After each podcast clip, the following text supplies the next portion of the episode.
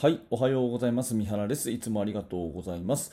このチャンネルバスケの大学ラジオ局はバスケットボール指導者の私、三原学が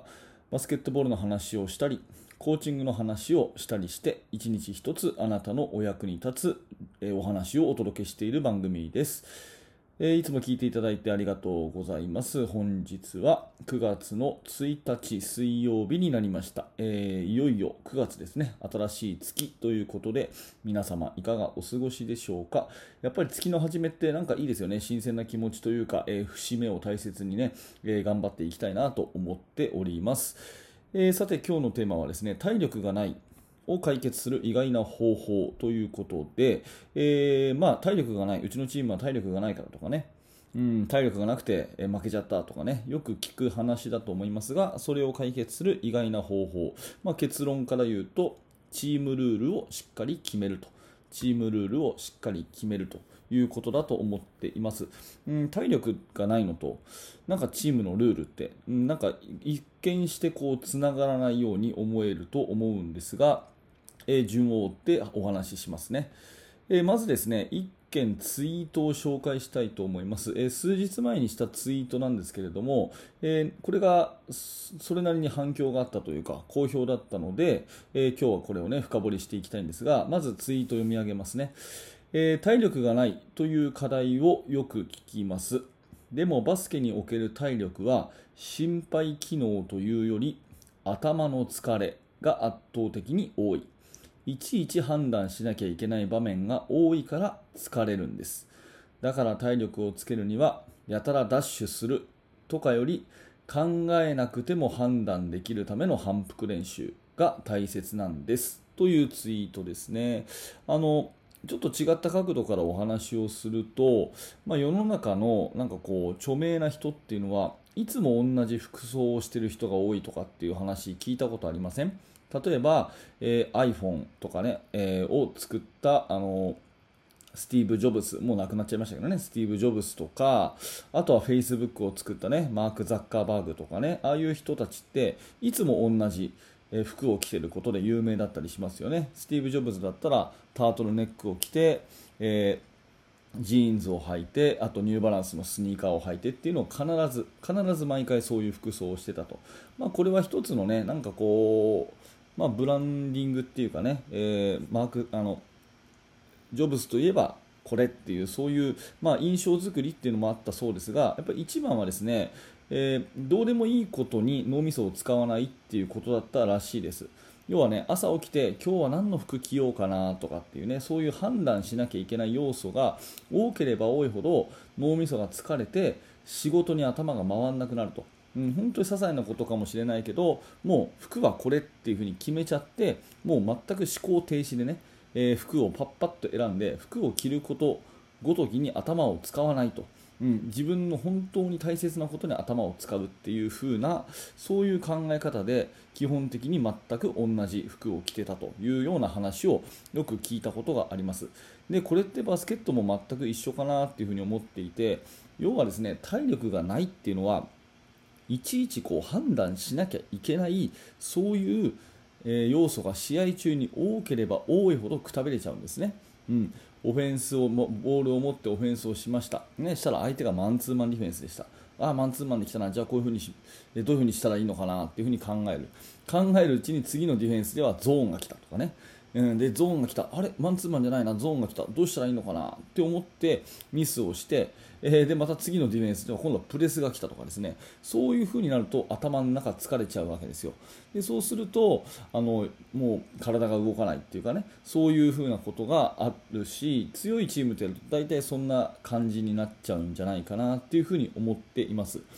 なので逆に言うとね試合に勝つっていうことを考えると相手をの頭を疲れさせちゃうと、ね、いうことがすごい大事なのかなというふうにも思うんですが、まあ、その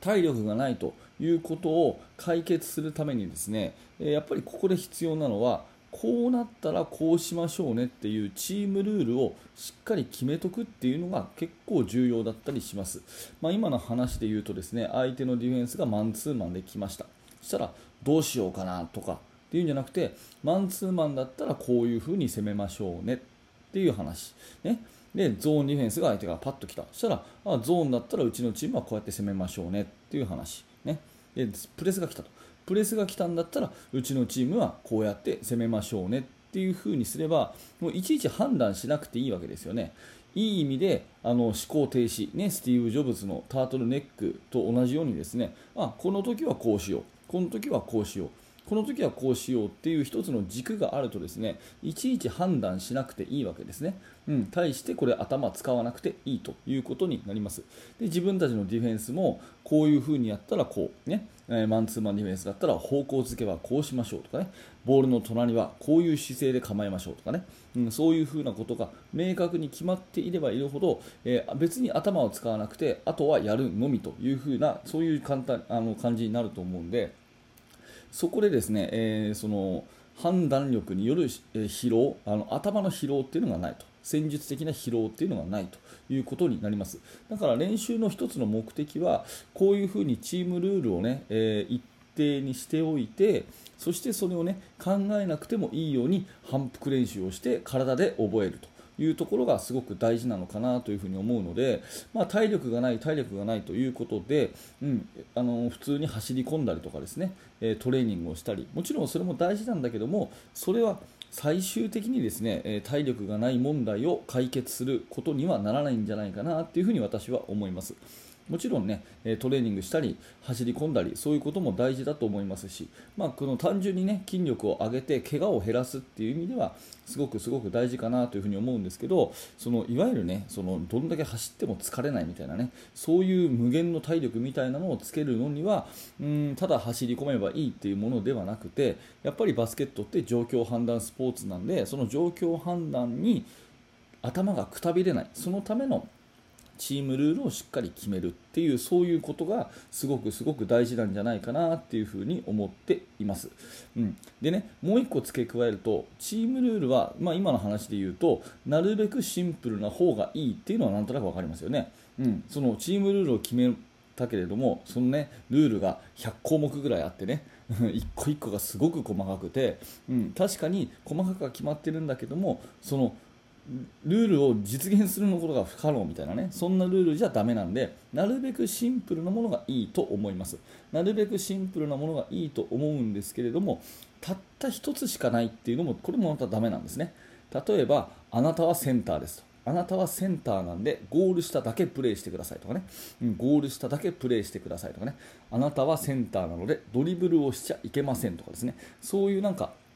ルールでもってチームがまとまるというよりもルールでもってこう個人が縛られるようなそれもそれでストレスになるわけですよ。だからこの辺はコーチのさじ加減なんで、えー、まあ、はっきり明確にね言うことはできないしそれこそチームによって違うんですけれどもたった1個のルールとかっていうぐらいにシンプルすぎちゃうと逆にそれはそれで、えー、あのー実現できないということになりますからある程度シンプルだけどたった1個とかっていうそんな、ね、ことではなくて、えー、ある程度シンプルでみんなが分かりやすいだけれども縛りつけすぎないっていうところをですねうまくチームでコミュニケーションをとって、えー、作っていくと。でそのチームルールがしっかり決まった、ねえー、この時はこうしようっていうのがある程度シンプルである程度こう、えー、幅のあるようなそういうチームルールができた時に初めて体力がないと感じる問題が、えー、解決するんじゃないかなというふに思います。まあ、チームによってね、えー、いろいろあると思うんで、ね、そこは試行錯誤して頑張っていただいて、まあ、練習のうちでそれを消していけばですね試合中はあのすっきりした頭でプレーを楽しむことができるんで疲れなんて感じないというようになるのが理想だよというお話です。はい、ありがとうございます。このチャンネルバスケの大学ラジオ局はいつもこんな感じで毎朝バスケットボールの話をしております。最近はですね、非常に朝早い時間に、えこれをアップして、えその内容をですね、ブログにまとめるということで、えー、情報発信頑張っておりますので、えー、ぜひぜひまた明日の放送もお楽しみにしてください。え、チャンネル登録とかあとは、ポッドキャストのフォローをよろしくお願いします。あと、説明欄のメルマガの登録にて、無料の特典教材もプレゼントしております。指導者の方はぜひですね、覗いてみてください。